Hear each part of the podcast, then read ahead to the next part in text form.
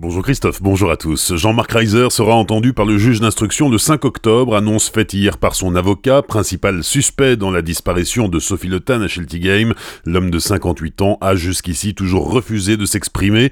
Hier, chez nos confrères de RTL, maître Francis Metzger a expliqué que son client avait pris une position radicale qui consistait à dire qu'il n'est nullement impliqué dans la disparition de la jeune fille.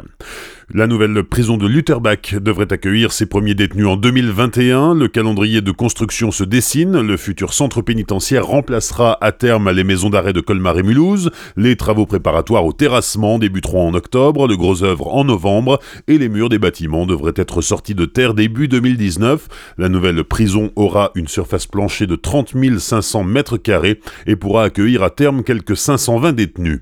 La vignette pour les poids lourds, oui, mais pas à n'importe quel prix.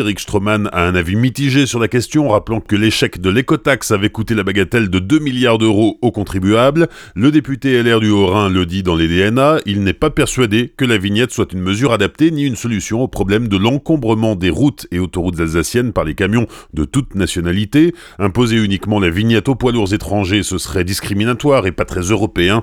Eric Stroman plaide pour une mesure simple, semblable à celle utilisée en Allemagne et qui pourrait peut-être être importée en France en grande pompe de la bibliothèque humaniste de Célestat. Pour un projet de cette envergure, il fallait au moins un ministre. Ironie du sort, c'est le ministre de l'économie Bruno Le Maire qui viendra couper le ruban le 13 novembre, information révélée hier soir lors du conseil municipal de la ville. La bibliothèque humaniste qui enrichit son fonds avec une nouvelle acquisition, un manuel de grec qui date du 15e siècle et qui a appartenu à Beatus Renanus. Montant de la transaction 111 366 euros, dont 15 000 à la charge de la ville, la majeure partie étant financée par l'État la région, le département et les amis de la bibliothèque humaniste. L'ouvrage sera présenté en février lors d'une exposition sur les livres grecs.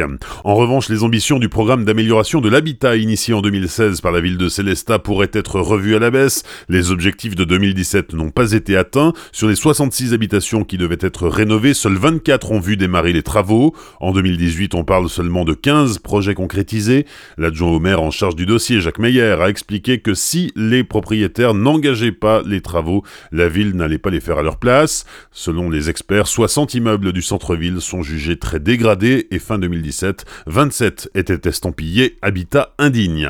Et puis Célestat aura bientôt une aire pour camping-car, elle sera installée tout près du camping le long de l'avenue Adrien Zeller, coût des travaux 161 000 euros.